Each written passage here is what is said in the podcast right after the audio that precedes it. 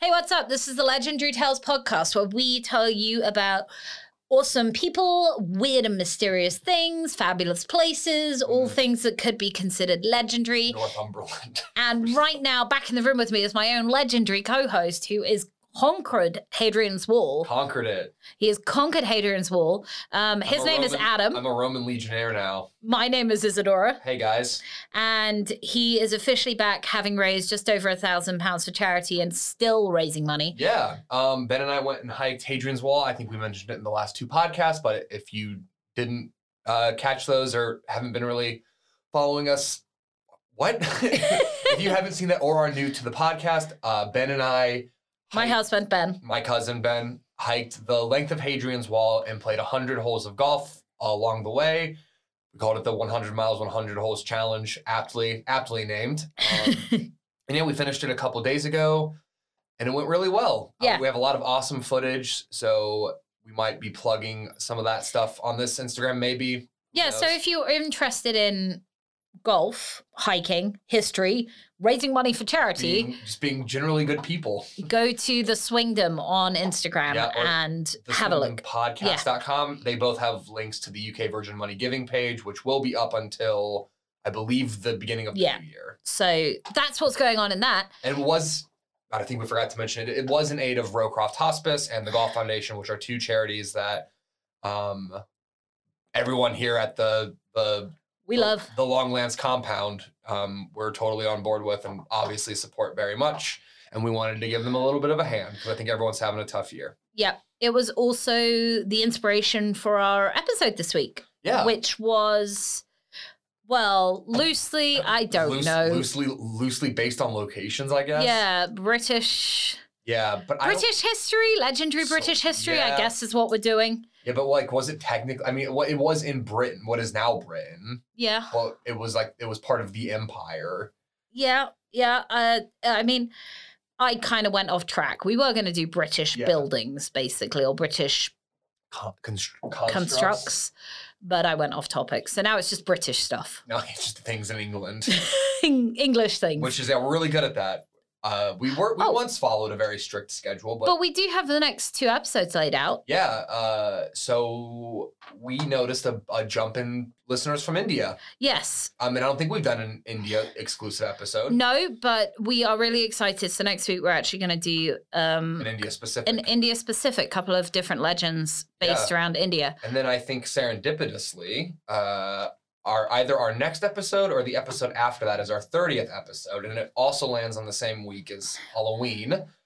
So we're probably going to do a creepy one, like a something Yeah. that keeps you up at night sort of episode. And we're trying to figure out if we're going to live stream it, do something a bit different. Yeah, we're going to try and do something really fun. uh, Um, but I have already decided what I'm going to do Yes, for that week. I think I have as well. Um, but I think we're trying to again keep it a little bit of a mystery from each other. But if you guys are interested in a live a live episode, if you Yeah. tune into something like that, let us know. Um, because we Live, raw, unedited. we'd have to we'd be happy to do something like that. I yeah, think. or maybe we'll record it in the old house and Oh, yeah, record it that'd be- somewhere creepy. that'd be kind of cool. Don't know what we're going to do, but we've got some fun stuff coming down the line. Yeah, And today we're going to start off by Adam teaching us about the wall that he now has hugely intimate knowledge of. I, I hiked Hadrian's Wall. Uh, if you didn't if you didn't hear, I did it. Um, 30 seconds ago, he 30 told seconds ago, I mentioned it. So I'm going to talk a little bit about Hadrian, the Roman emperor, a little bit about why the wall was built, and then I found one a, s- a single ghost story, which is amazing because that wall is ancient, and the fact that there's only one ghost story attributed to it is sort of mind-boggling. you. What's really interesting is that you've done all this research having walked it, not before you walked it, when you Mm. could have got some firsthand like pleasure out of knowing this information. Well, no, because like so the interesting the interesting thing and maybe slightly unsatisfying thing about Hadrian's Wall, which I will get into a little bit later, is that on either end of the really cool bit, the wall's basically non-existent. It's in a city on one end and and a city on the, the other end. And, it And got destroyed basically to make way for. it was either destroyed or some the, they robbed the stone. I think it was Henry II around that time Yeah. when people started robbing stone from to the make wall way for to build building to build buildings. houses Yeah. and stuff. So I'll talk a bit about about about all of that stuff as well. Uh, but I'm going to talk a bit about Hadrian first. Bring it. He was a Roman emperor, if you can believe it. I think it was Mm-hmm. he's a Hadrian Augustus. Okay. Um, he succeeded Trajan, The, the I other- like Trajan. Do you? Trajan's one of my favorites. Really? No, So- Oh, I have no idea. Okay, great. Wow, I, I thought that would have been a Sorry. bit strange. Um, so they were they were technically first cousins, and as Hadrian was growing up, he held some minor political power, which basically allowed him to move up in rank and kept him out of trouble until he eventually became emperor. He was a magistrate for a while. He was the liaison between Emperor Trajan and his Senate, which basically meant he acted as his ghostwriter a- apparently he composed some of Trajan's speeches to the Senate, and he also would go and um, read them out to the Oh, Senate. okay. Because the emperor, obviously, I guess, didn't always meet with his Senate firsthand. He had someone to do that job. for him. Obviously. Because I think that the the Roman emperor spend more time in the battlefield than other. Because like I think Trajan. Because at this time, this was like when Rome was doing its big. I like, think it depends. Yeah, it depends on The which emperor. part of the Roman Empire we're talking So about. this would have been the early 100, like 100 AD, basically, or like Okay. the late 90 80s. Um, and I think that he was a he was a obviously Roman history is largely imperialistic, and they were doing this big push into all different parts of Europe, trying to conquer most of it. And I guess Trajan was just out in the battlefield, Okay. like leading troops and stuff. So he had Hadrian do all this stuff for him.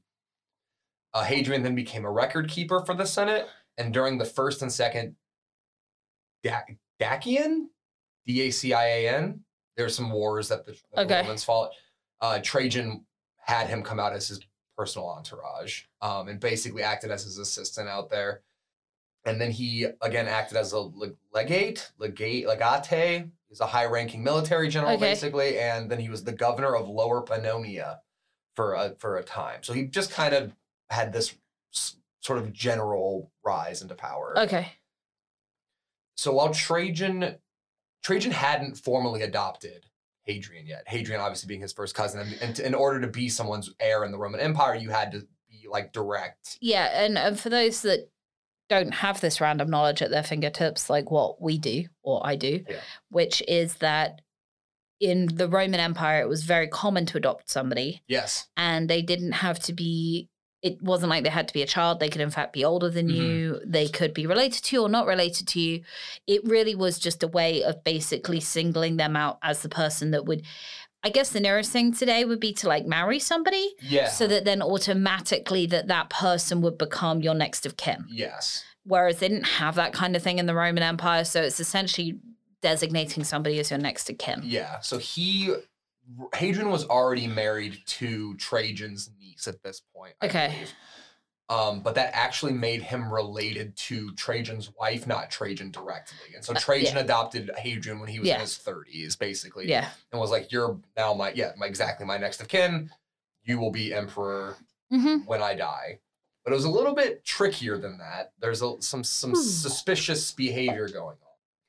Uh, specifically, that when Trajan was on his deathbed, he had not yet named Hadrian his heir, which apparently was really easy to do when you were dying. You basically Oh, had okay. a deathbed wish, and okay you could just say like, "I Hadrian, you are my heir now." and then he was done and then that was it, and then Nice. you died, and Hadrian was your next of kin. But Yeah. he didn't do that okay there was actually some paperwork that was signed, some adoption paperwork, which I Okay. just like thought was really funny. yeah Um, but it was signed by Platina, uh, Trajan's wife, Okay. a day after Trajan Trajan, died. died.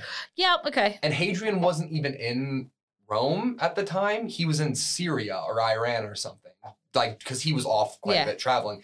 And in order for the adoption paperwork to be legitimate, both parties had to be in the room. at okay Roman time. So like it's a bit suspect Oh, yeah.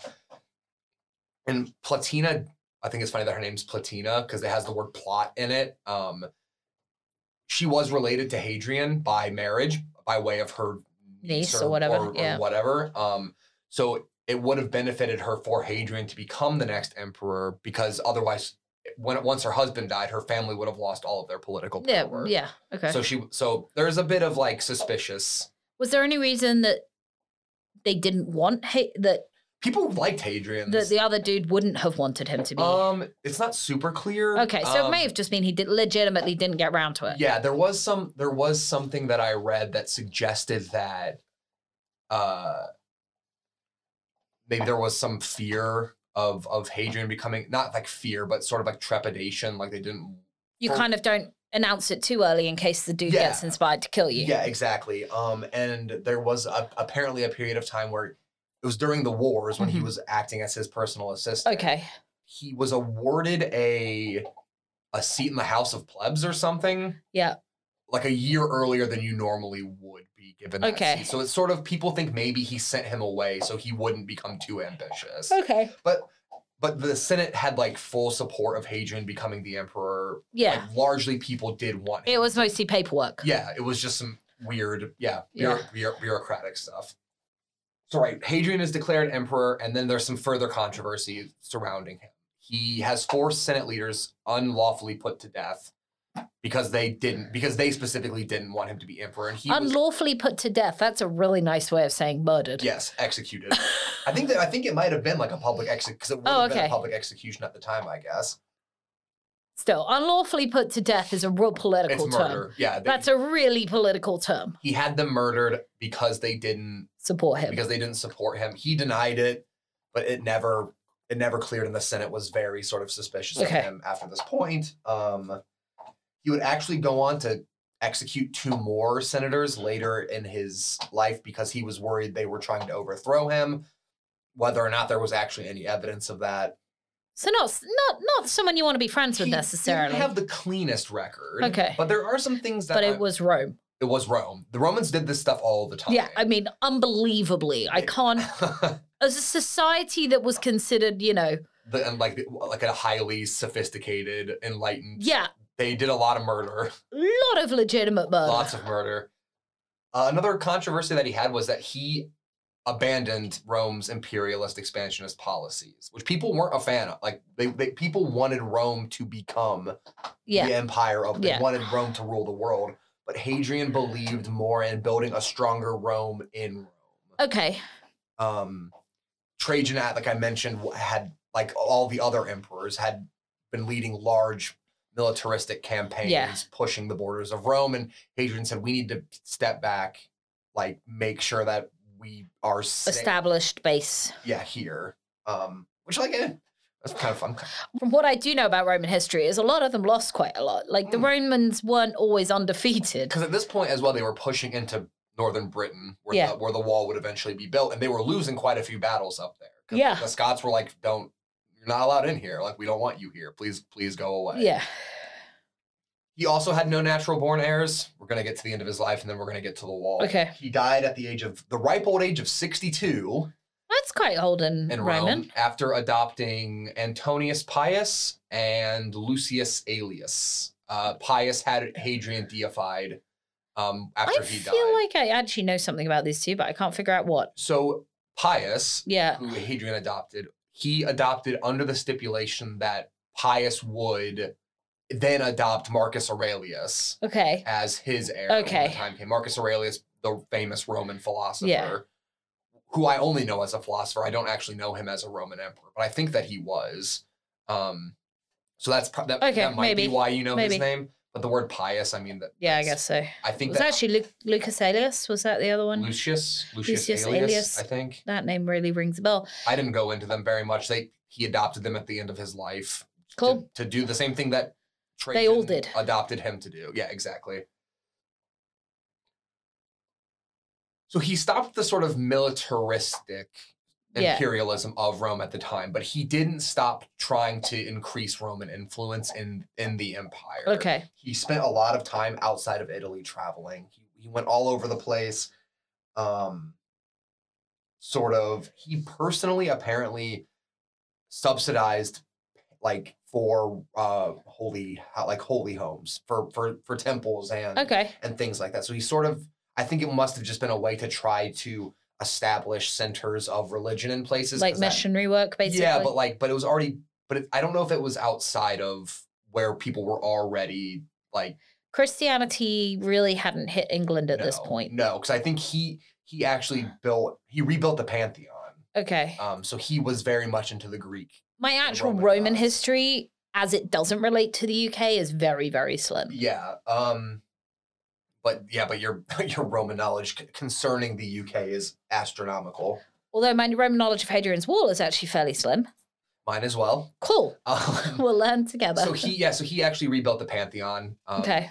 yeah, Christianity not yet being a thing really. Like, Okay. we're still really into the Roman gods. So Yeah. I think he was just trying to trying to establish centers of culture Yeah. so that Rome could Yeah. become Rome, I guess. Uh, a lot of the traveling involved going into what was then Britannia, Okay. or we will well like is Britain basically. Um because there were because like you said, Roman was losing quite a bit in that area Yeah. they were they were largely they were losing battles to to what they called to the people they called barbarians. Yeah. w- Yeah. England did a lot of uh, guerrilla warfare. Yes, there were there were also massive rebellions all the time, like all over the north of England specifically. Mhm. So he says he wants to. He goes, "We're gonna build a wall. Like we're gonna build a wall. Like I don't want to keep pushing into into what is now Scotland. Yeah. I want to protect Rome and separate Rome from the.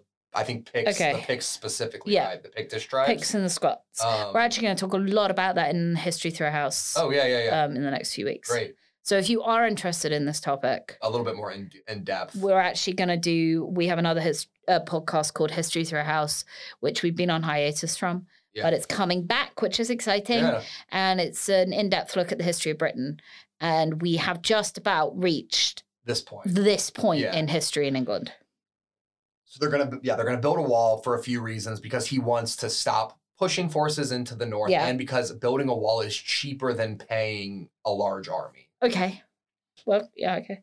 So the construction of the wall begins in 122 A.D. Uh, Okay. Uh, wait, was what is that B.C.E.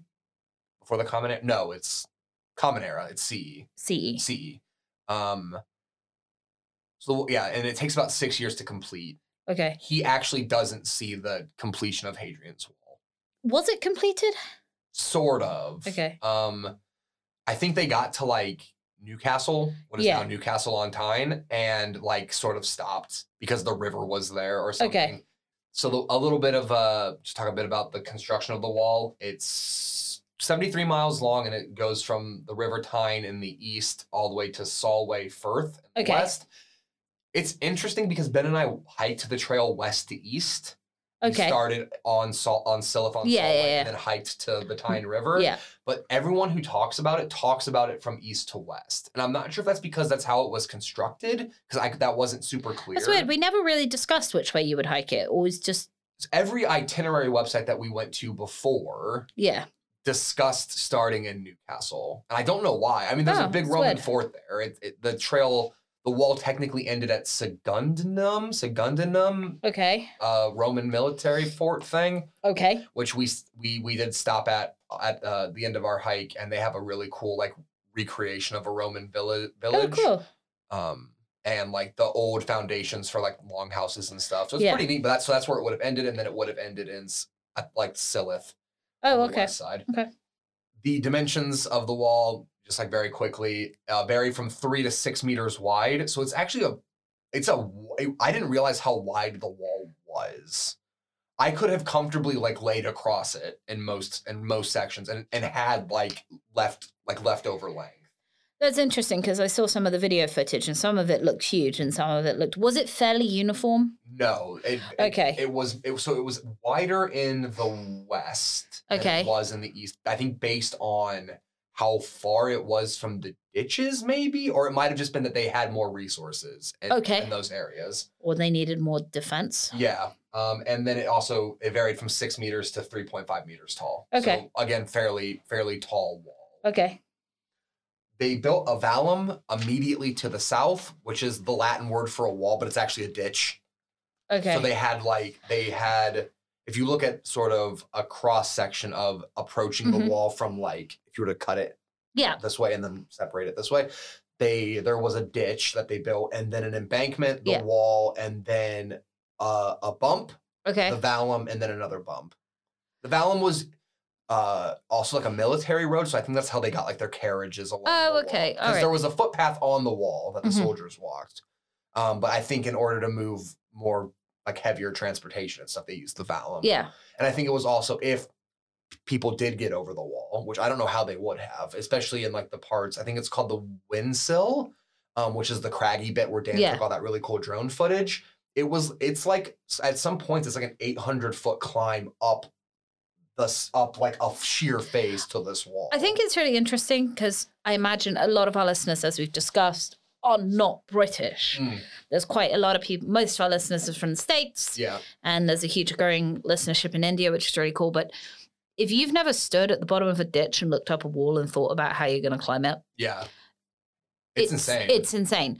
There's a castle in York, which is very close to where my mother was born, and it's a tower on the top of a hill. It's a really Mm. cool thing, and it's been the site of many tragedies. Um, but if you stand at the bottom of that hill and you look up at the tower, yeah. it's not even, I mean, compared to the wall, it's not a wall. Yeah. It's just a tall hill. yeah. And you think, good God, trying to climb up that. hmm While you're being bombarded. Yeah, it would just be impossible. Yeah. And even in the parts where it wasn't, where the wall wasn't built on a cliff, essentially a cliff face, Mhm. there was still a ditch to the north. Yeah. And even if the ditch was only like, it'd be like a four foot drop down and Mhm. then like maybe a two foot, but you're still like, It's a lot. it's, yeah. And, and then, With heavy armory and and then you'd have a, a three meter wall in front of Mhm. you. So uh, you can see why it would be an effective Yeah. way of, for, for Rome to keep the, the barbarians out of. Yeah, and that is really important to remember about Hadrian's Wall is it was not. I think everybody thinks it was to keep it. It was to keep the Scots from the Romans, Yeah. not to keep, not to help the Romans out No, in and it- invading. They- and they describe when they describe it it wasn't meant to be a, a show of military strength it was a show of political strength it was like we're going to make rome and we're going to build a wall around rome like it wasn't meant to be like a threat yeah. to the scots it was like we're we're protecting Thank you. ourselves You from- stay there. We'll stay here. stay here exactly In civilized world, you stay there and Uh, there were mile castles built every Roman mile. A mile castle is essentially just a guard ti- tower, but it could house like several dozen guards. okay, they were really cool. There, uh, there's a lot of the foundations, especially in the, the middle the middle section. Um, I mean, it looks like they'd be relatively uncomfortable to live in now if you were like an average man's height. Uh, I think even like the average woman would be uncomfortable in those buildings because I think they were quite a bit shorter in the Roman times. Um, and they also built just like towers, just okay, straight up towers, um, and then full sized forts that would house like much larger armies. So like Bertewald um, was one, and then I think the other one was like Farna Castle or something. okay. And you can visit both of those places along the way. They have like visitor centers. So and those stuff. that are thinking this is all very Games of Thrones, that's exactly what this is. oh, it is. Yeah. Um, yeah, have you only just put that together? Mhm. Okay. Uh, so um, Uh, in yeah. Game of Thrones, they had obviously the Night's Watch, Yeah. like Yeah. main fort base, but then they had towers along it. And it was exactly the same premise in Game of Thrones was to Keep the Nightwalkers out. keep the night Mm-hmm. well and keep the just keep the basically the barbarians on one Yeah, side and, exactly. and them on the other. wildlings. Wow. Thanks, George R. R. Martin. Because I forgot that he's English. Yes. Um, and so obviously he's going to draw inspiration from English history. Huge amounts. In fact, um, even what I'm talking about, I think there's about 100 parallels between Yeah. this and so Game I of now I Thrones. need to reread those books. um, Yeah, with an idea with- of English history. Yeah, with a with a m- more clear idea. Uh, the wall is most well preserved in the windsill, which is the area I was just talking about, because it was too difficult for people to walk up there and steal the stone. okay. Because a wall can't exist for thirteen hundred years in one place, and it just can't. It didn't. It can't, and it didn't. Okay. Um, But it did. It's still there. it well in some sections, but in a lot of sections, it's it's just not there anymore. yeah. So in Carlisle, we walked past the Lanarcost Priory, which was uh, c- construction started in 1169. hmm It was dedicated to Mary Magdalene, which was apparently very odd at that p- point in time. I think that might be the basis of Dan Brown's book, but yes, carry on. But it's true. Oh, do you say that? It is true. It's uh, yeah. The the the the priory was dedicated to Mary Magdalene. Yes. Which But- wait, which book? Like, I think the Da Vinci Code talks now about. I need to read that book again. I think the Da Vinci Code talks about. I don't think it was that church, but the church is ded- dedicated to Mary Magdalene because, you know, in the Da Vinci Code, the idea being that she was, in fact, Jesus' wife Oh, and yeah, all yes. his children. Yeah, yep, yep, yep, yep, yep. Um, in the 13th century, the priory was constructed with bits of the wall. There's like there's so apparently in the in the wall they would inscribe when when people came, like when important Yeah. generals came. Yeah. And you can find one of those stones in the priory wall. That's really normal. That Is stone that a really Roman thing to do, or is it like a really Uh, like, no, it's really normal for Romans to graffiti everything. The Romans graffitied like everything. Okay, Um, but no, it was really, really normal to nick stone from Hmm. buildings and rebuild other Yeah, buildings with yeah, it. yeah, yeah, because In it was just more efficient than quarrying the stone again. Yeah. i- In fact, if I take Rome itself, Yeah. most of those buildings, I think including the Colosseum, would have at some point been totally clad in marble. Okay, And then over the years, the marble was nicked off the Colosseum to build other buildings around there. yeah. Uh, the priory's proximity to the Scottish border made it a target during the the wa- War of Scottish Independence. Another building that was constructed from bits of the wall is Drumburg Castle, um, which isn't really a castle; it's Okay. just a big like estate house. Okay. It's really nice. You walk right past it on Oh, the cool. trail, and there's a sign that says, "This used to be the wall, but it's a house now." Oh, okay. and it is a nice house. Better I use of think the- I'd rather see a house than the wall, to be honest. Okay. I'm probably with you on Um, that. Built of red sta- uh, red sandstone, which is how they know that it came, Yeah. came from the wall. So that's uh, that's Hadrian and the wall, basically. Um, okay, for those, I think this is worth clearing up because it's come up a few times. Hadrian's Wall is not built at the border between England and no, Scotland. it is not, and Um, that's a it's- fallacy. Uh, you want to talk about legends? Yeah, That is a little fallacy that is fairly it's legendarily built. believed. So it's like so on the west end, I believe it's four miles from the Scottish border. And at the east end, it's m- at like 70 miles from Yeah. the Scottish border. They just built the wall. at- where it made sense, Yeah. where they'd pushed to, right? There's actually another wall in the north. Mhm. Um, I think it's called the Aurelius. I think it's Aurelius or something Okay. wall, and it's just a northern wall. yeah, because at some point they did push past Hadrian's Wall, Yeah. Um, and they actually built. Uh, they had a stronghold further north of Hadrian's Wall, the Romans, and then they fell back to Hadrian's Wall a bit yeah, later. that wall not as well known because I think again it didn't. I don't, I know. don't If, know. I don't know if they were there for less time or whatever, but uh, yeah. So there's there's actually two walls, and it's not actually on the border of no, Scotland. there you go. Two legends that Adam has disproved. Yeah, Eh, yeah. Legends are stupid. um, right. And so I wanted to sort of bring this, bring it back and have like a, a fun story um, to go with the wall because I, I realized that sometimes just getting a bunch of information like that can be a little bit dry. Okay. So I tried to find um, something a little fantastical to end my segment on, which was a, not difficult to do because there's one sort of prevalent legend, I guess, associated with Hadrian's Wall, but it's like, it's there's one you thought there'd be more. I thought there'd be a multitude. Yeah, there's just the one. And it's relating to Mile Castle 42, uh, Caulfield's Mile Castle. uh, Okay. which is apparently just a, some haunted Roman structure. We actually walk, you walk past it on the wall. It's an old mile, it's an old mile castle. It's a guard tower, basically. Did you think it was haunted when you walked by it? No, because I think it was, which, which is interesting because I think we walked past it at like eight o'clock. So it would have been pitch dark when we walked past it. Um, You didn't see any torches burning in the windows. no, 'cause it's haunted by a, the ghost of a Roman soldier. Oh. Who is named Lucius, because everyone in Rome was named Lucius. Or apparently, Augustus. Or Augustus. Um, actually, he wouldn't have been called Augustus because that's a title, isn't it? I don't know if Augustus was the title. I think it is. Okay. I think it's the same thing as like Caesar. okay. Um, right. Yeah. So it's haunted by the ghost of Lucius. Apparently, enough people have seen it that they've sort of created this backstory. Okay. So the backstory is Lucius was a Roman lu- legionnaire, and he fell in love with a, a Briton girl, which is no good. Oh. That's a big no-no.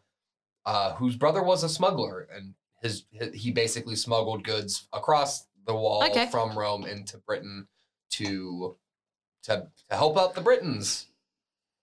At some point, the brother gets captured, and uh, when he's captured, he goes, "That's that guy. He he's the one who, you know, because Yeah. okay. his sister got close to Lucius to give information to her brother. Okay. So, So- he then dubbed his brother-in-law in. Yeah, Brother, not, not even in in-law, law, but- just just uh, some schmuck." yeah. Um, and Lucius is so ashamed that he's betrayed the Empire that he kills himself, uh, which dooms his ghost to haunt the Mile Castle forever. Um, and apparently, his ghost hovers around the height where the, the wall would have been built. So he looks like, I guess it looks like he's walking along the wall.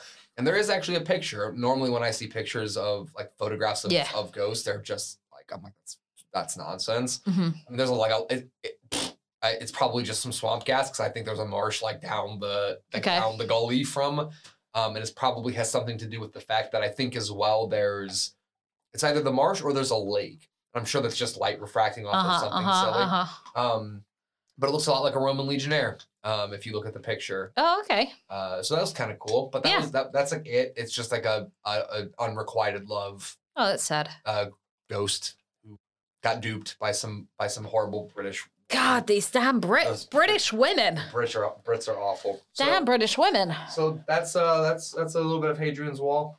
Oh, and the wall. This is interesting. So I know Rome was big into the slavery thing. Yeah. The wall was not built by slaves. Oh, Apparently, uh, skilled Roman masons actually put the wall together. well, that makes I guess they wouldn't have they wouldn't have trusted the slaves to do a good enough job, so they had their masons do it. that's interesting because Hmm. you would have thought that they would have just trained the slaves to do the jobs well and then not paid them to do it. Yeah, but they didn't. I was I was surprised by that. Fact. Well, I don't. I'm I not don't gonna- think I'm I not have a gonna- I'm not going to say good job. I because don't they have a still had- comment. because they st- it's just I interesting. don't have a comment. Okay, it wasn't built by slaves. Yeah, that's it. Just interesting because I I was like the whole time we were walking, I was like, Yeah. oh, it's really sad. Like, i slaves probably died building this wall. They died building other stuff for the Romans. Just not the wall. Instead, just Yep. not the war. just not the wall. Okay. Well, So there you go. good for them. I'm not. Yeah, I was gonna say I was. Gonna, I I did say I'm not gonna say good for the Romans because they still did have slaves, but No. Okay. Cool. That's that. Well, I like it. And you will be contributing to my History of Your House thing Oh, okay. about Hadrian's Wall because we're going to do it because why not? It's a good way to bring us back in. Yeah. Okay. So I did, I said I was going to do Hampton Court Palace, which for anyone that's ever met me knows Oh, yeah, is you like did my say that. favorite place in the whole wide world. Um, but I did, I, I then was like, well, honestly, it feels, I, honestly, it felt too unspecific because I know so much about Hampton Court Palace that I thought that just seemed too vague a topic for me to do.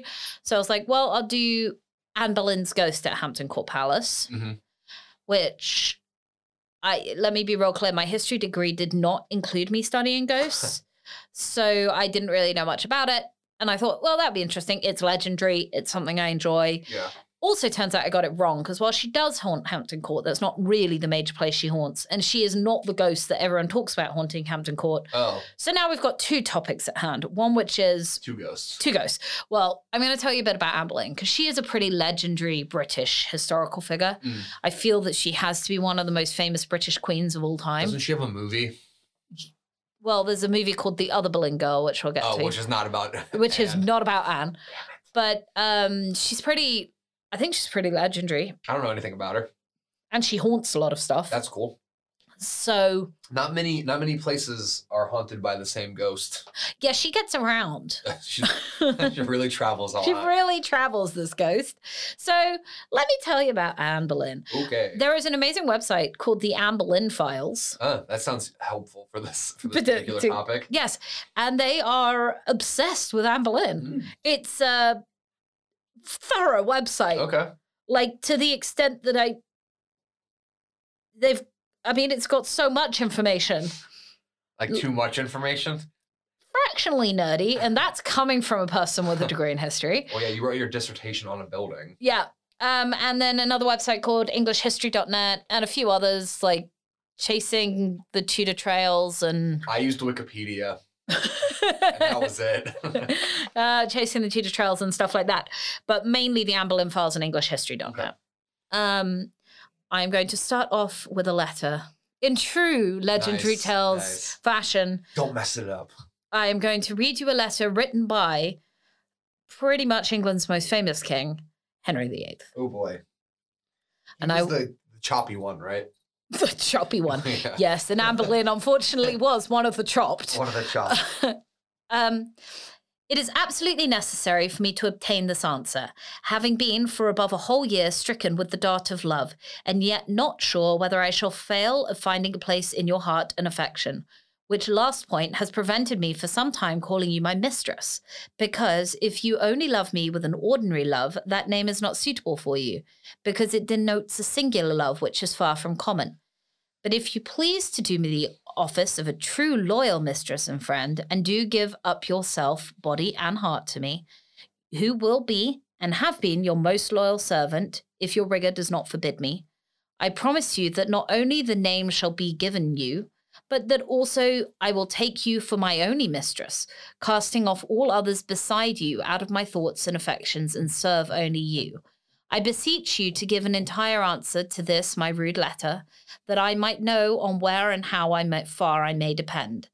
And if it does not please you to answer me in writing, appoint some place where I may have it by word of mouth, and I will go hither with all my heart, no more for fear of tiring you, written by the hand who would willingly remain yours. Henry. How many times do you think he said that to women? I'm just thinking like you if you read a letter like that, especially the part where it says, I will get rid of all of my other mistresses, all the other women I sleep with, just to have you forever. I think I would read that and go, "Mm, I don't, I don't- I don't think so. Well, I'm going to tell you a little bit about Anne Boleyn, but there is a reason why she is uh, so famous. Uh-huh. And part of it is that she got this letter and she was like, uh, no. Oh, okay. uh, she was like, no, that doesn't actually, It doesn't work thanks, for me. but that doesn't work for me.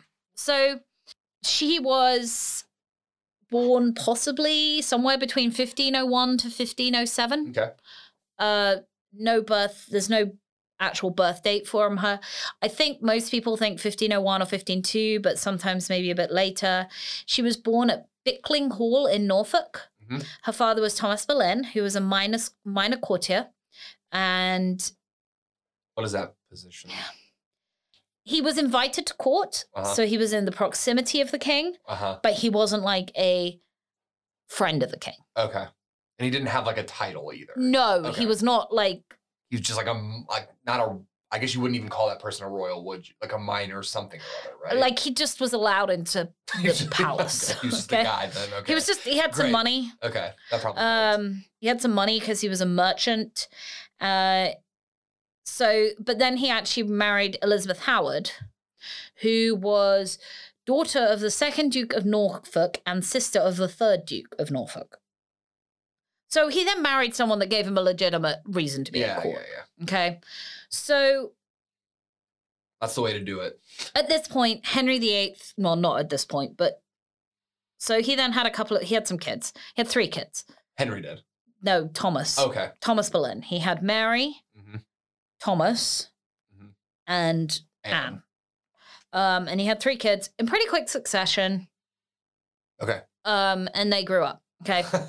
so they're busy growing up. Actually, uh, interestingly, uh, Henry VIII had married his youngest sister to the King of France. Uh-huh. So the princess had been married to the King of France. And Anne was actually sent with Her. her as a lady in waiting and actually got raised in France Okay. um, where she, the French are famous. Uh, this is a quote. This education had a uniquely French emphasis upon fashion and fir- flirtation. Okay. So she was off doing this in France. Henry's older brother died. Henry was never supposed to be king. Mhm. So he was second in line. Okay. His older brother died, and he then married his older brother's wife. Okay.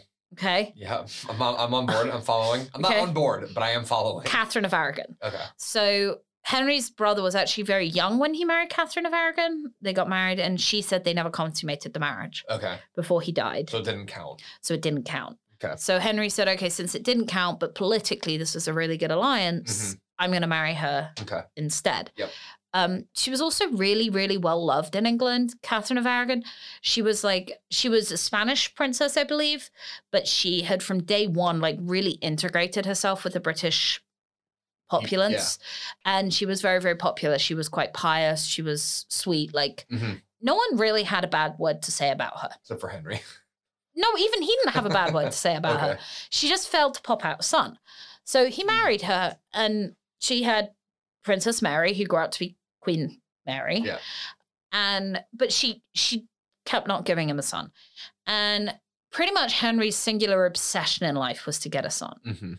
So he then came pretty convinced, and we talk a lot about putting stuff in historical context. Yeah. And by the way, I recognize I have notes, but I do know most of the stuff really just very much by heart. Mhm. To They, put don't, it in they his- don't know that you have notes. that's true. uh, to put it in historical context, this was a point where witchcraft was a real thing, and that's very important as we come up. But Yeah. you know, there was a lot of superstition, and it did say in the Bible that you shouldn't marry your husband's wife, okay. your brother's wife. Like that was actually You shouldn't marry, Marry your your husband's wife. uh, you shouldn't marry your brother's wife or you know Yeah, yeah, yeah. so henry basically It's weird that They probably would have known that beforehand. Was he? They was did, and was he, applied advi- for special dispensation from the Pope Okay. to be able to marry her anyway. Okay, okay. And which came back really to kind of Bite him in the butt. bite him in the butt. So he's married to Catherine of Aragon, and she keeps Not having a not son. having a son. She has a daughter, and she has a lot of miscarriages, and it's all pretty miserable. Yeah. So he starts playing away from home, Okay. which I suspect he'd probably done from the very beginning, but he hooks up with Mary Boleyn, Okay. who is the other Boleyn girl. Yeah. Who is Anne's sister, Yeah. who is in theory much prettier. Um, so he s- hooks up with Mary. She gives in pretty quick, um, starts having an affair with him, physical affair with him. Yeah. He eventually gets bored, marries her off to another boring guy, and ships her off. yeah. Then he meets Anne. Okay. Somewhere in this, depending, go watch the movie that's not historically accurate, but telling it way better than I am telling it currently. Uh, he meets Anne and he is totally bewitched by Anne. Mhm. Still married to Catherine. Mhm. okay and he is like well as you could tell from this that letter like a, a creepy sex pervert. creepy sex pervert totally in love with her like yeah. wants to bed her Yeah. Immediately. immediately this might not be the most pg episode we've done but Slap a, an explicit tag on it's it. not explicit but he he he has to have her yeah. um How romantic. And she just basically repeatedly says no. At one point, he sends her away. He's like, you know what? If I send her away, she'll Yeah. realize she was wrong and she'll want to come back to court. And she just repeatedly is like, nope. Because she'd seen her sister go through it Yeah. and she knew what would happen. Yeah. She knew that she would just eventually be disgraced and married off to someone else. However, the very fact of the matter is, Henry was married, and this was a point where there was no such thing as divorce. Right. So he then applied to the Pope and said, Look, I married my brother's wife. Shouldn't have done that. Even though you told me that I could. Pope replies, Well, you asked me. I said it was fine. I can't now go back and change my mind again. So suck it. yeah. And Henry then decided to kill everybody Yeah. because that is how That's how you handle your Henry problems. rolls. Uh, so he decided to set up his own church. This is why you have the Church of England. That's right? why we have the Church of England. So there's this big thing called um, the Solutions of the Monasteries, Mm. where he actually starts saying that all the monks and everyone are having affairs and uh, uh, stealing money and stuff like that. Yeah. He starts ransacking all the monasteries, which is why there's so many destroyed ruins and monasteries in the UK. Okay. He uh, writes to the Pope and says, basically, unless you grant me this thing, all done for And A- Anne. who has no interest in him anyway. Oh, she trust me, she's writing back with her own versions of, Yeah. "Oh, I love you, but I'm never going to marry you until it's real." Oh, um, and boy. she writes to Wolsey a lot. Um, Wolsey is the person who originally built Hampton Court Palace. Okay. So she's writing to Wolsey a lot and saying, kind of like, "Help me out with this." Um, while Wolsey's building Hampton Court Palace, Was, was this person a, like another historian? Cardinal. Oh, cardinal. Cor- sorry, Cardinal Wolsey. Okay. I forget that. I feel like these people are personal friends. Yeah, you, you did just say Wolsey. And I was like, is that a nickname? No, no, no, Cardinal Wolsey. So he is like the main liaison between the king and the pope. Okay. And she writes, there's a lot of letters that you can read from her, basically begging him to make her a legitimate Okay. wife. So she did want to marry the king. Everyone wanted, I mean, why wouldn't you want to marry the king? And at this point, he hadn't started killing them all. so, uh, uh, I mean, stuff goes back and forth. Wolsey eventually ends up dead too. Because, Because, it- Henry has him killed? yes. Okay. Um, I think it turns out that Wolsey was trying to actually get the divorce so that he could marry Henry off to another girl from France, a princess from France that he wanted Henry to marry. Okay. A lot of stuff. There was a lot. I mean, this is Game of Thrones time. Yeah, yeah, this is like when the Game of Thrones time was set. Yeah. Anyway, eventually he wins and he divorces Catherine, ships her off to a nunnery, um, delegitimizes Mary, Mm-hmm. who at this point is, I think, like Three. No, she's like seven or eight at this point. Okay. She's not like a little girl. Yeah. And Where does she end up going? Or does he? Does she stay with him? She just isn't. so she eventually gets put in as like a lady in waiting to Elizabeth, who's Mhm. Anne's daughter. Mhm. So Anne, Anne and him get married, Yeah. and she pretty much immediately pops out a baby. Yeah. Like, Very soon. oh, yeah, like, Like too soon. yeah. So um, one of the things that's written here is that, um, oh, his the king's attraction was focused on her sharp and teasing manner and her off-stated unavailability. Basically, what you want and what you can have. Yeah. So they actually, I think there's a thing somewhere in here about how they might have had a secret wedding Hmm. fairly quickly, Yeah. um, and then she popped out Baby. baby. So in two, ni- in 1527, uh, Anne was basically legitimized as a mistress, I think, in Okay. 1527. So she started getting jewels and going around with Mhm. Henry as his. So uh, initially, he really didn't want to flaunt her as a mistress because he didn't want the church thinking that he was just divorcing Catherine to marry Anne Yeah. and then by kind of 19 1527 this was He'd given up on that. given up and a lot of people really didn't like anne Mhm. like they not only did they like catherine but she anne boleyn was famously oh no, it's really hard Mm. because a lot of what you read about her is written by people Who liked Catherine? who didn't like her Okay. but she must have had something pretty much going for her because a lot of people did a lot for her. But there was a night guy, the imperial ambassador Eustace Chaparu- Chaprus, in 1933 described her as, or said to his master Charles V, who from France, um, "Your Majesty must root out the ladies and her, her adherents.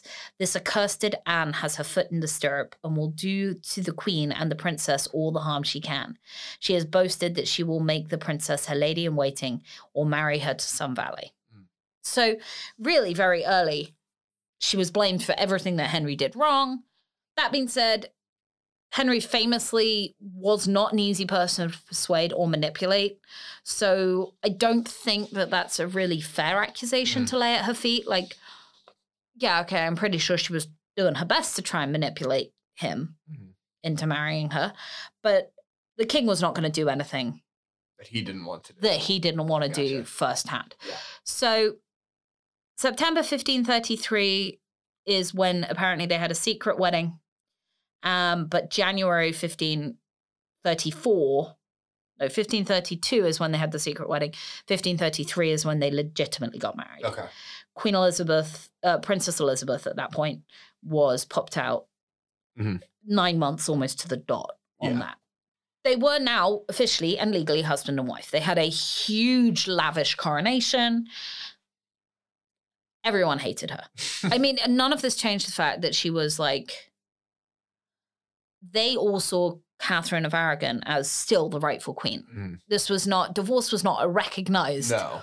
option. Yeah. So the fact that she was still alive meant that Henry was still married to her Okay. in the eyes of Everybody. most of England. Was she ever called queen? Queen Anne? Yeah, so yeah, she yeah, was yeah. Queen Anne. Queen okay. Anne. And in fact, if you go to Hampton Court, you'll see her initials are still in everything. Mhm, She did a really quick job of rebranding. mhm. So Henry VIII spent a lot of time carving him and his queen's initials into stuff. Okay. Like they would all have an H and a K or an H and an A and a, and she went round real quick and put H and A everywhere. Okay. Um, and he did it too. He wanted he wanted people to recognize her as a legitimate heir. She was young. She was pretty much they reckoned fertile. Mm. Like Yeah. that was all she, he needed in a queen. Here's another description of her. She is of middling stature, with a swarthy complexion, long neck, wide mouth, bosom, bosom not much raised, and in fact has nothing but the king's great appetite, and her eyes, which are black and beautiful, and take great effect on those who served the queen when she was on the throne. She lives like a queen, and the king accompanies her to mass and everywhere else. Mhm. Yeah, not super flattering. No, no one really liked her. Um, she chose her motto as the most happy. That was her ha- her motto. Oh, queens have mottos? Yeah. I didn't know that. Catherine's was humble and loyal. That's nice. Uh, Henry's mother was humble and reverent, The most happy. and hers was the most happy, Okay. which kind of gives you an idea of like the facile life way she went through life. Like Yeah. it was not. She wasn't famous for modesty or decorum. Mm-hmm. She just kind of bull- bulldozed through. Yeah. Okay. Um, so she had her first kid in August of That was 1533. Elizabeth. Yep, that was Elizabeth. And although it was obviously a huge disappointment because all the oracles and everyone had told the king it was going to be a boy, they were still really happy. She'd had a healthy baby Mm. within immediately. Uh, immediately of getting married. So that was pretty good. You know, you can't help it. How vague were the oracles about them having a son? He, she shall have a child of which is maybe male, maybe female, probably male. Vague enough. Oh. Yeah, I don't know. Uh, so there was no reason to believe that she wouldn't have A son. a son the next time around. By the way, as soon as Elizabeth was born, Henry wrote to Princess Mary and basically was like, um, You're no longer Princess of Wales. Oh, sorry. Elizabeth is. okay. Thus setting up like literal decades of warfare between Yeah, between, yeah, yeah. between these siblings. They also, just to give you an idea, rumors in court were like always. I mean, court was just a rumor mill. Mhm. If you imagine high school on crack with money, that is what Tudor court was. And one of the things that went round is that Anne, in fact, had delivered like a devil child, like a monstrous. Yeah. So he actually took the naked Elizabeth round to meet several continental ambassadors so that then So they didn't. So they knew she wasn't a demon. so that she knew she was whatever. Okay. Why didn't they just adopt? Like, so what? So the Romans do all this adopting stuff. Yes. Why do the Eng- why were the Britons so like into the birth? I know that's like the divine right. Because To yeah, rule. because of the divine right to rule, your Okay. blood is different. It, like actually like is physically like different. physically Okay, different. Your yeah. blood is like a physical different. And that's not to say that there's not rumors of people like sneaking babies in in bedpans and like switching out children Yeah. and there's all that. yeah, I'm sure that. But yeah, it was blood. you know, Romans had it had it. Like, it's so so stress free. It's just Yeah. like just adopt a thirty year old. Well, compared to these poor women who were legitimately just seen as a yeah, that a baby maker. a baby maker. So, unfortunately, Anne then had two or three, maybe miscarriages. Mhm. Um, there was definitely she was pregnant in April of 1534. They think that maybe they ha- she'd had a miscarriage before then, and every time she went, so there wasn't a lot of uh, conjugal visits because they didn't believe in conjugality while you were pregnant, Mhm. right?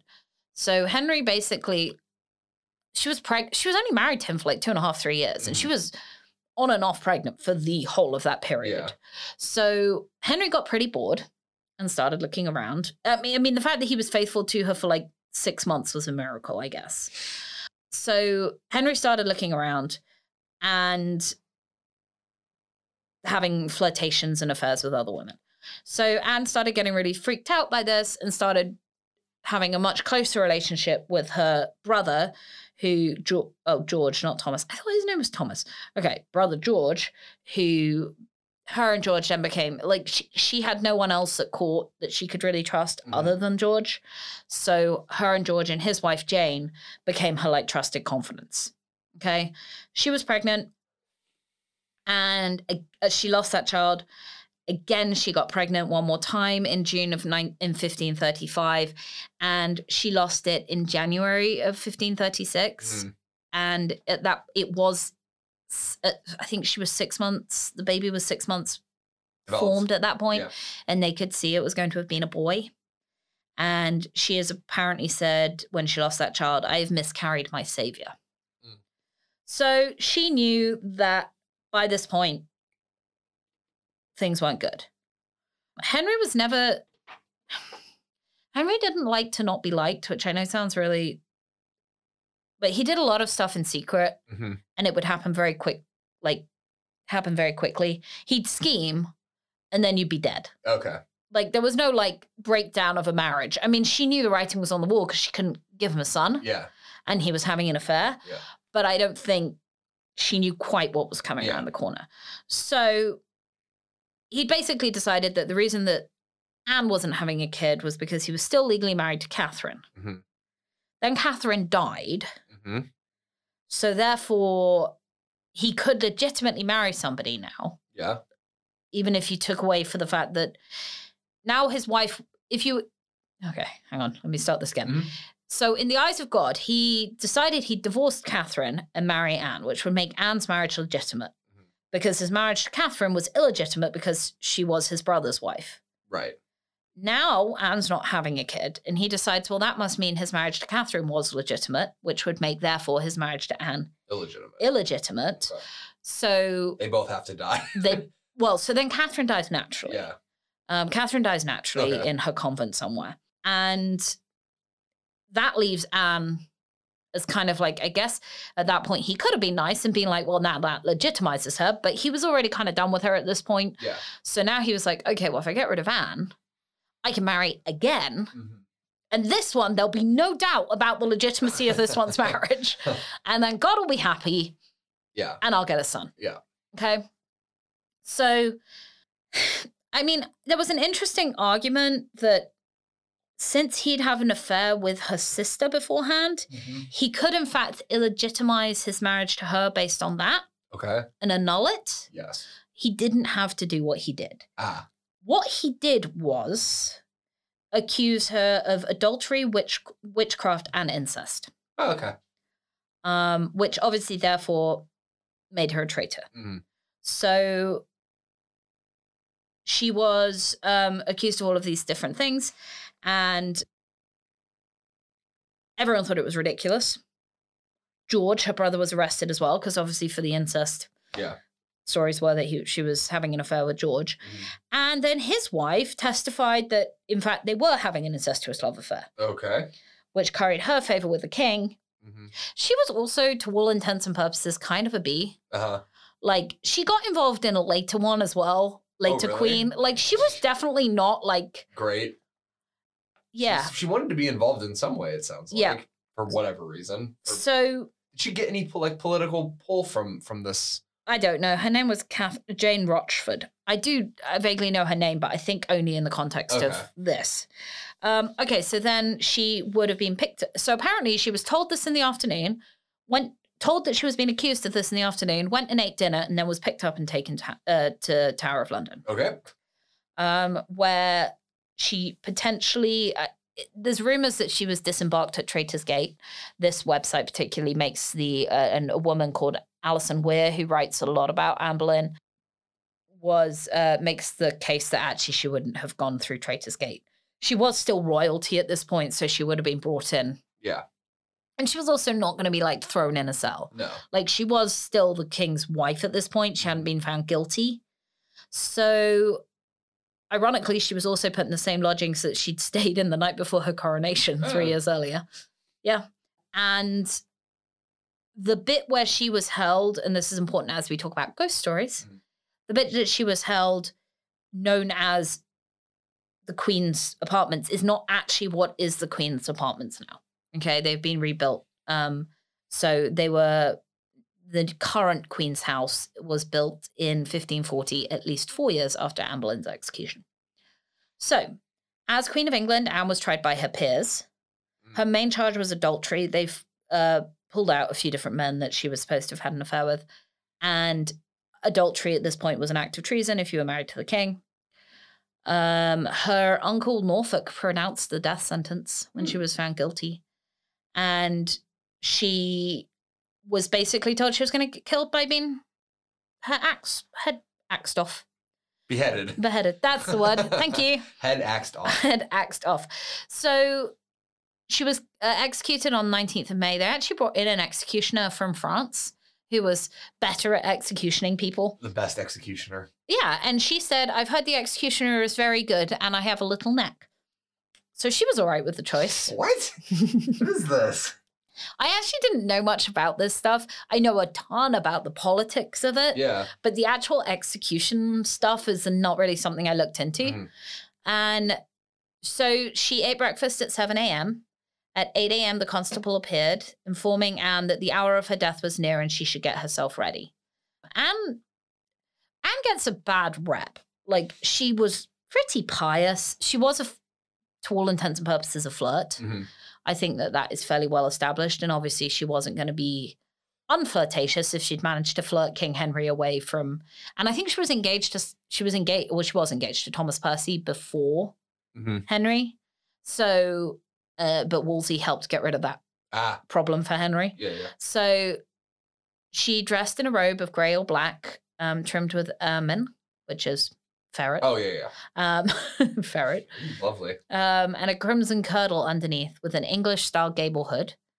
Uh, oh, she used to dress in a lot of French clothes, which was one of the reasons why the English didn't like her Ah. because she got raised in France. So she took her final walk out of the Queen's lodgings, past the Great Hall, through the Coal Harbour Gate, along the western side of the White Tower. That's a lot of walking. yeah, this was a this part of the Anne Boleyn website was a lot about where her stuff in like where these things actually took place. Okay. You know what I mean? Mhm. um, to the side of the White Tower to a black draped scaffold. Kingston helped her up the scaffold steps, and Anne stepped forward to address the crowd, which included many people she knew. The crowd fell silent as they gazed on their queen. So, even though she had begged Henry to send her to a nunnery, pretty much at this point, she probably figured it was done. These are her last words. Good Christian people, I am come hither to die, for according to the law and by the law I am judged to die, and therefore I will speak nothing against it. I am come hither to accuse no man, nor speak anything of that, whereof I am accused and condemned to die. But I pray God save the king and send him long to reign over you, for a gentler nor more merciful prince was there never. And to me he was ever a good and kind and gentle sovereign lord. And if any person will meddle of my cause, I require the- should them to judge the best. And thus I take my leave of the world and of you all, and I heartily desire that you pray for me. O Lord, have mercy on me. To God I commend my soul. She repeated several times as the axe came down To Jesus Christ I condemn my soul. Lord Jesus, receive my soul. So, as you can tell, she said some nice things about the king in there as he Yeah, was. why bother? because she had a daughter Mm, oh yeah. Uh, and she was really apparently the whole thing of her execution was basically scripted out for her Mhm. and she was told if she did it all Yeah. uh, princess elizabeth would not be subjected too much to Mhm. the prob- the sins of her mother Yeah. that being said of course when you're a small child and at this point she must have only been three maybe Mm. to suddenly go from being princess of england to the illegitimate child of a traitorous queen Yeah. was a bit of a jump Mm. for her. So he got married to Jane Seymour 10 days after her execution. Good guy. um, she was, that's the end of Henry VIII's part of what we're dealing with here. He's now off married to Jane Seymour. She died. Jane. Jane or Anne. Uh, Jane. Yeah. Yeah. Jane died. So it's divorced, Yep. Catherine, beheaded, Anne, Yep. died, Mhm. Jane Seymour, divorced, Again. beheaded, Ah, survived. okay. Okay, just to Six wives of six Henry wives VIII. of Henry VIII. Um, okay, she, her uh, ladies of her ladies came forward and picked up her head, Oh. um, which had fallen into a straw basket below, and she was buried in an old arrow box since no coffin was provided because at this point she was a traitor. Mm. The box was too short, so her head was tucked in beside her. Her remains were taken to Peter St. Peter ad Vinicula, the church at the Tower of London, um, where she would later be joined by her cousin and Henry's fifth wife, Catherine Howard, Oh my. another beheaded. Yep. Um, That's no good. and what a um, busy guy. and also her brother on the sa- got executed on the same day. Okay. Is that where they bury like prisoners or Yeah, I guess so. okay? So actually, what we're going to talk to now is that is unfortunately the very sad story of Yeah. Anne Boleyn. There really isn't much evidence to say that she deserved anything that came to Mm. her. I, I think it's considered by most historians as very unlikely that she was having an incestuous affair with her brother. I, it's impossible at this point to know Mhm. what the truth was behind her accounts of adultery. But she was also accused of witchcraft. And so from day one, there was a lot of myths and legends built up around her. Mhm. Um, in 1876, Queen Victoria gave permission for the chapel at the Tower of London to be restored on the condition that any remains that were found were to be treated with respect and careful records would be kept. During the excavation, a skeleton thought to be Anne Boleyn's was found in a place where she said was said to have been buried. This is again Alison Weir, only two feet below the floor of the chancel.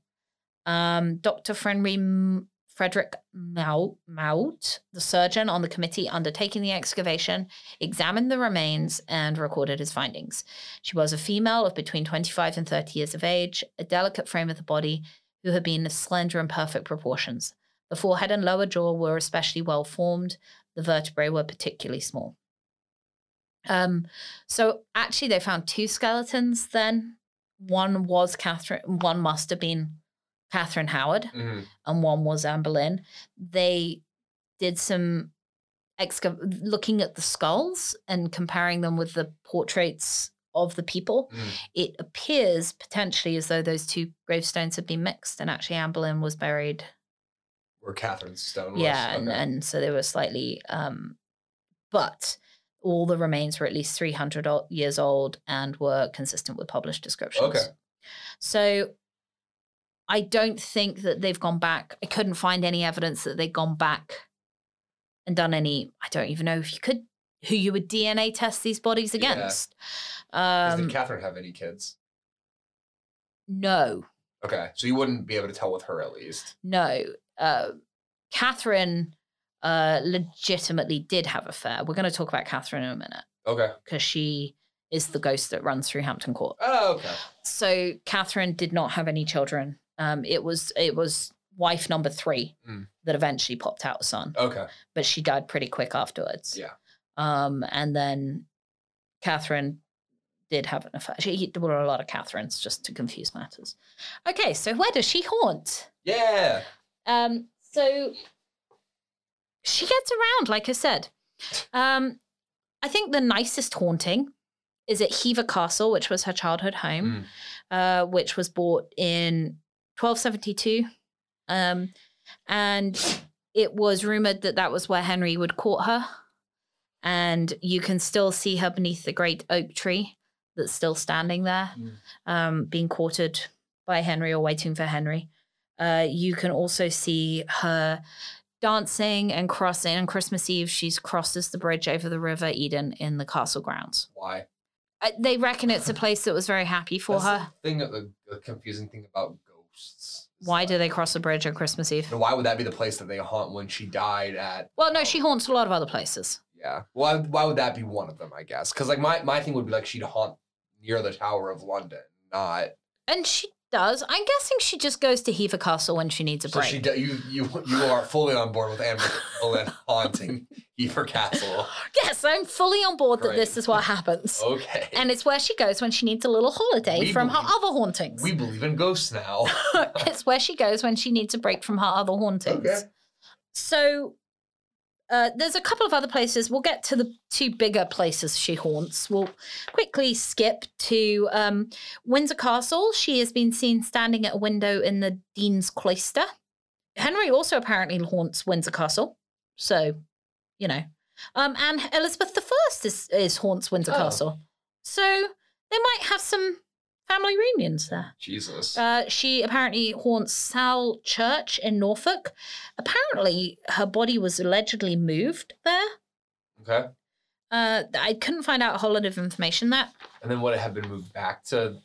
No, it was apparently moved there. I couldn't figure out if it was that was where it was reinterred After they did after the- they Mm, found it, but it didn't appear to be. It okay. appears that they are discounting the remains that were found as being not belonging to her, Mm. and that she was moved by her family there Okay. like after I'm guessing like dug up and reburied so that she wasn't buried as a traitor. Mhm. Um, so that's why she haunts that place.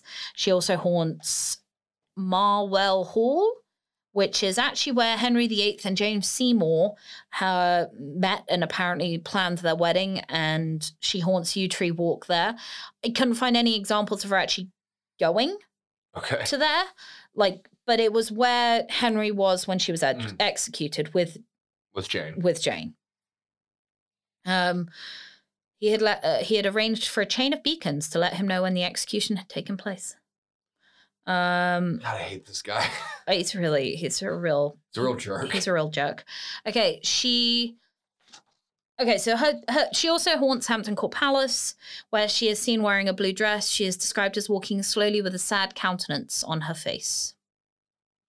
Okay, so that was like I said, not the great haunting I thought it was. So It's also not her.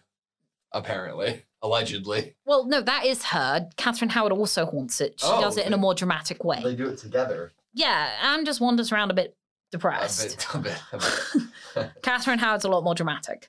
Uh, she haunts Blickling Hall, which is a religi- allegedly where she was born. Uh-huh. Also, a family haunting Okay, with, with Um, Edward and with, with Henry, no sorry. with George, her brother, Ah, and her father Thomas. okay. So George is on May nineteenth, the day that she was executed. You can sometimes see George being dragged around the countryside by four headless horses.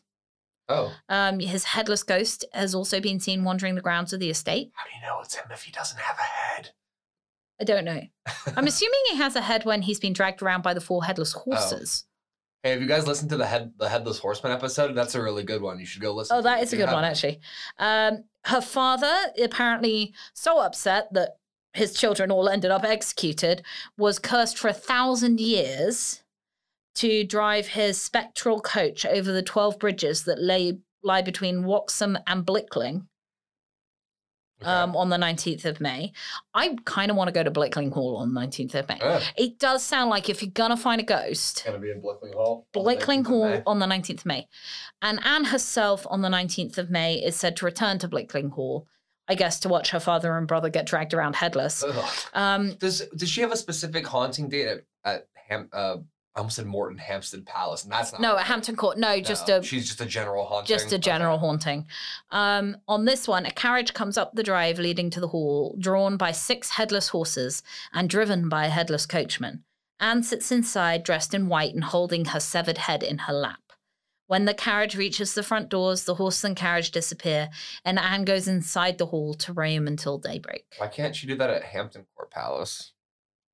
I don't know. I guess she's not connected to it in the same way. There's just so many stories. There's so many. I know she haunts a she lot. gets around, yeah. She's a real haunting. Are these all in like the same county?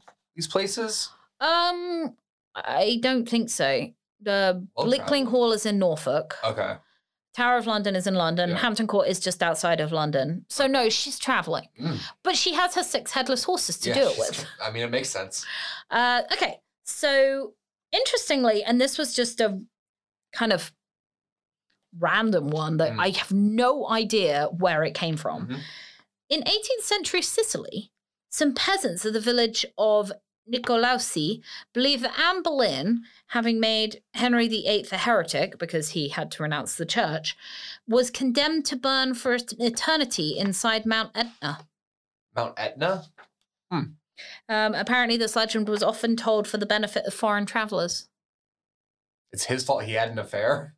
Or it's her fault that he had an affair, so she has to now burn in the in the Yeah, Oh, that's kind. it was the 18th century. Thanks, Catholicism. And and because she was a witch, so that's the other thing. Like a lot of these things, So is her ghost does her ghost show up in Sicily or is it just like it's It just was like legitimately a throwaway comment. I have Oh, not been okay, able to okay. like. I found it somewhere, and I was like, Oh, that's interesting. "That's weird that a village in Italy have a in Sicily have a feelings on Anne have, a, Boleyn's." have, a, have a whole haunting about Anne Boleyn. yeah, Well, especially I'm assuming that that Mount Etna's in Italy. I'm assuming. Yeah. So that's weird. Is that just where heretics go to burn? no idea. Literally didn't even bother getting into it. It seemed like a whole rabbit hole, but uh, It was just a portal to hell. I don't know. But that, that if you're in Sicily, look it up. I Yeah. guess. All right. So now I'm going to tell you about Catherine Howard. This should be Give me that dramatic ghost stuff. quicker, I'm hoping. So Catherine Howard became the fifth wife of Henry Tudor King Henry VIII. Boo. Uh, she was born in 1522 um, into a prestigious Catholic family. She was her first cousin was Anne Boleyn. oh, great. So Catherine's mother died when she was young, and she was sent to s- live in the house of Agnes with the Dowager Duchess, who basically ignored her. So she was left to basically run feral. Mm. She couldn't read or write, and she was given way too much time compared to what noble women were allowed to do. So she became flirtatious and resulted in illicit relationships with young men. She had an affair with her music teacher called Henry Maddox, Maddox when she was 15. She then took a gentleman's usher by the name of Francis Durham as her first lover. Um, so finally, the dowager got wind of the fact that her her daughter was, in my opinion, just living the life of an enlightened woman. Yes. But the dowager was obviously horrified Yeah. and blaming herself had Catherine whipped because that's the way to That's how you solve that problem. that's how you solve that problem. She was apparently very beautiful, though, so the Duke of Norfolk figured if she was gorgeous and easy, like let's send her off to court and see who she could, what she could, See who she hooks. see who she could hook. and it's the king. yes, she did. So she was sent in to Hampton Court to be a lady in waiting, and uh, just as he'd hoped, Henry became obsessed with how pretty Catherine was, thinking she. Oh, and apparently they kept all of her playing around Ah, at home A, a little bit. uh, very quiet. yes. And Henry referred to her as his rose without thorns. She was 19, he was 47. He'd also had three wives before this. Two wives before this. No, four, Four. wives before Four. yeah, she was the fifth. She was the fifth. And uh, she was sweet and kind, but was very, just very much into the clothes and jewelry. Yeah. She was 19 Yeah. and pretty. So she married Henry in 1540. 40. Not a difficult one this time because his previous wider- wife had unfortunately passed away. And she kept having to give people kn- who knew all about her affairs positions as her ladies in waiting. um, and she still couldn't keep it Wrapped up. in her pants. So she started a new love affair with a man named Thomas Culpepper. oh wow. For wondering why this is interesting is because we actually live in a town called Culpepper in Virginia. Yeah. So his job was to attend to all of Henry's special needs. Mm, And I'm guessing he, had a few. uh, yep. Oh, here we go. And Jane Rochford, the bee that yeah, yeah. turned yeah. in Anne Boleyn, who was one of her ladies in waiting, encouraged the affair between Catherine and Culpepper. Oh, is this the one who is this the other one she Yeah. got involved with? Yeah, Okay. George's wife, Yeah, yeah. the brother, Yeah, yeah, the yeah. incestual, The not incestuous, maybe incestuous. maybe brother. incestuous, but certainly not a great wife. Because at this point, his her husband had had his head cut off, and she Mm. was It was her fault. it was her fault, and he was she was still messing around at court. So she didn't do no one. Catherine was an idiot. I mean, like seriously, I I say this not lightly. Like she was an idiot. yeah. Like Henry had killed one wife for infidelity, infidelity, Yeah. and and infertility, um, Yeah. and she failed to knock out either a son or Stay faithful. Yeah. um, and she was really obvious about it. Yeah. So what was Henry supposed to do? Like Obviously he has to kill her. obviously, so no. Uh, Henry first of all kind of denied it all, but uh, actually the Archbishop of Canter- Canterbury built a whole case against her, Mm. submitted it to Catherine, and really there was nothing that Henry really could do at that point. Uh, It was sort of it just The- was. it was what it was. Um, and she was held at her apartments in Hampton Court for adultery. She Do you think escaped. she saw the ghost of Anne Bo- Boleyn in, in Hampton Court and was like, when I die, I'm doing that. I'm gonna be that. well, so what happened was at one point she escaped and tried to find Henry pleading for her life. She like Wouldn't sprinted go there. sprinted through the halls of Hampton Court screaming for Henry. Apparently he was in the chapel at this point, the chapel where him and Anne Boleyn got married, I believe. My God. Um this man can't escape his ghosts. nope. And he doesn't, and, he And doesn't deserve She was to. dragged screaming back to her rooms. Her former lovers, Mannix, Durham, and Culpepper, were tortured and executed. Um, and she would have passed their gruesome impaled heads on London Bridge as she too was taken to Tower of They London. were still doing that in the 1500s? Yep. Ugh. she was beheaded in 1542 at the age of 21. What were her final words since she didn't have any kids? I don't think it says anything here. Or did she have children? They just weren't sons. She no, she didn't have any She didn't children have any at all. children. Here's a horrible here's a horrible thing to send you to sleep at night with the legendary tales. After the executioner chopped off her head with an axe, he held it up for the crowd to see. She would have remained alive for eight seconds after her head was removed from her body because it takes that long for the lack of oxygen to cause unconsciousness, which means she likely saw her own headless body and the crowd Good before she died. Lord. Okay. Cool. Uh, she I haunts love English history. she It's great. haunts two separate places: Good. Tower of London, because you know She died there. and Hampton Court Palace, where she has become known as the Screaming Lady of the Haunted Gallery.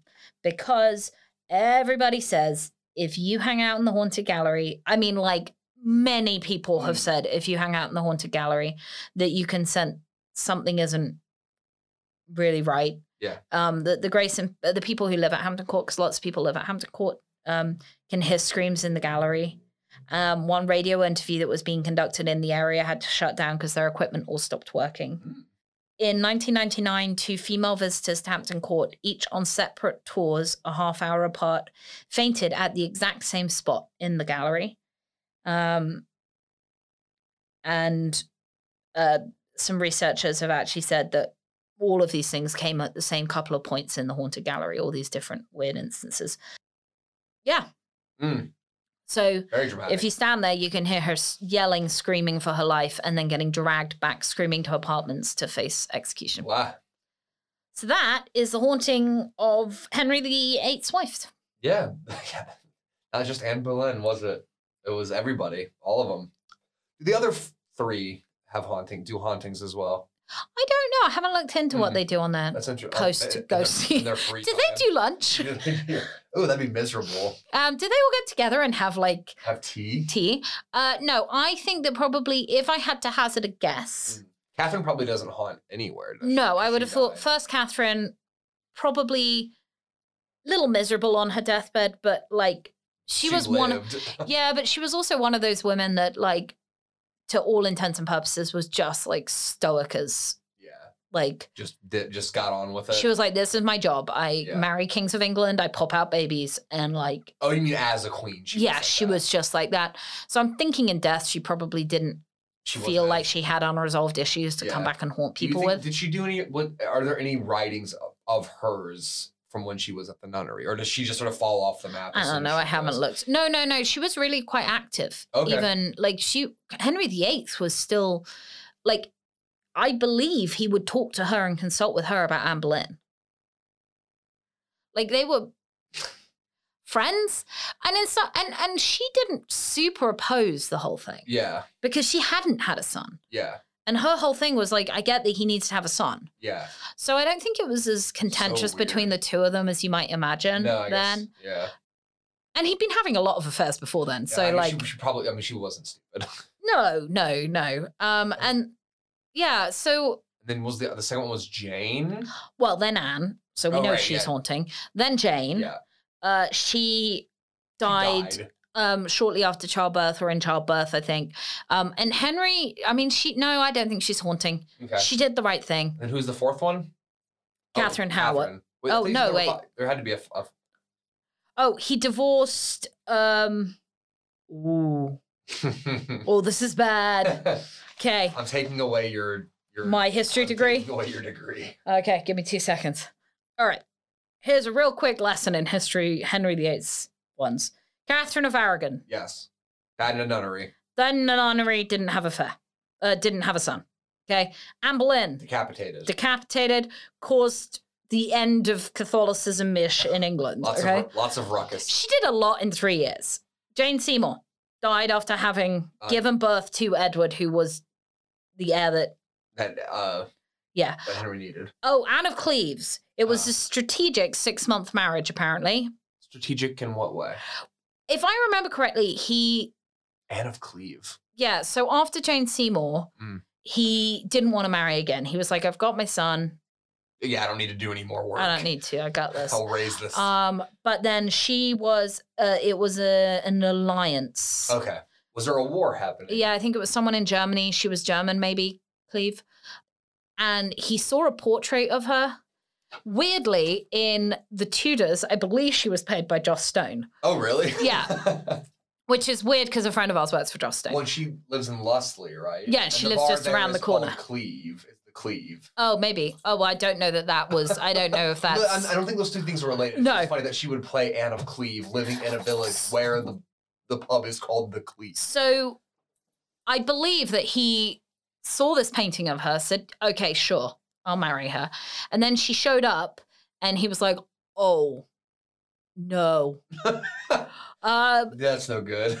uh, he, uh, he was like, nope, you don't look like that. I, Oh boy. no. so they only were married for six months. Yeah. And, and she, they didn't really like each other. And Did it even? it, I don't think it was ever did, consummated. it even result in like a positive political push for either of them? Apparently, she was known as the king's sister until she died. Like, they weren't Oh, Like it was just this was just not he didn't love her enough to kill her. did he? did he have enough? Um, did he have to go through that whole hullabaloo of getting divorced again? Like, did I he- don't know whether it was a divorce or an annulment, to be Okay. fair, technically at that point. Then the next one was beheaded in Hornshampton Court. And then the last one was Catherine Parr, who outlived him. oh, there was another Catherine Yeah, no, he married a lot of Catherines. and two Annes, yeah. three Catherines. Two Annes, three Catherines, and a Jane. Uh, interesting.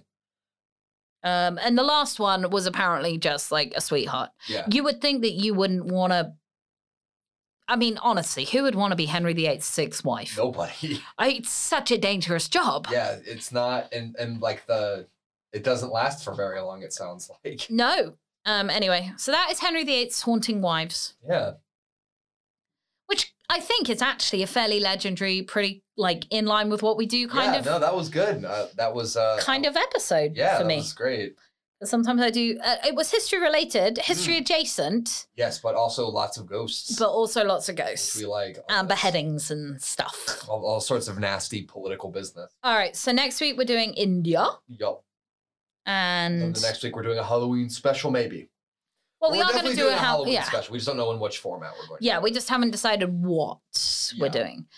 Um, and I was like, maybe we should tell ghost stories, and then I realized I cannot tell a ghost story. Well, here's the thing as well is like, you mean like you like eh, like unique ghost stories or ones that we like find on the internet? Legitimately, either I'm too sarcastic to do it. Well, no, it's all because it's also like whenever I look like when we started doing this podcast, I remember looking up like I think because one epi- one week we were gonna do campfire stories. Yeah, And if you look up campfire stories, they're like a paragraph long. ghost stories are really not good. Not for Like- this. Not for this format. Not for this format. And what we were doing, even these ghost stories, like I pulled up what six ghost stories of Anne Boleyn. Yeah, but they're they're all like three sentences long. None of them are actually interesting enough to hold a No, podcast. because together. you're like, oh, she walks around looking sad, or like Yeah. some women fainted, um, and the electrical equipment stopped working. And it's like, okay, like that's not a lot to go on. no, there's like, and it's interesting, but like obviously there was a lot of historical backstory, Yeah. which w- ended up being, in fairness, more interesting than the ghost stories. yeah, but it gives you an idea as to why she perhaps doesn't have unf- why she Oh, has yeah, unfinished for business. Sure. Absolutely. You could totally believe as to why these guys would hang around. Oh yeah, if I were Henry, if I were one of Henry VIII's,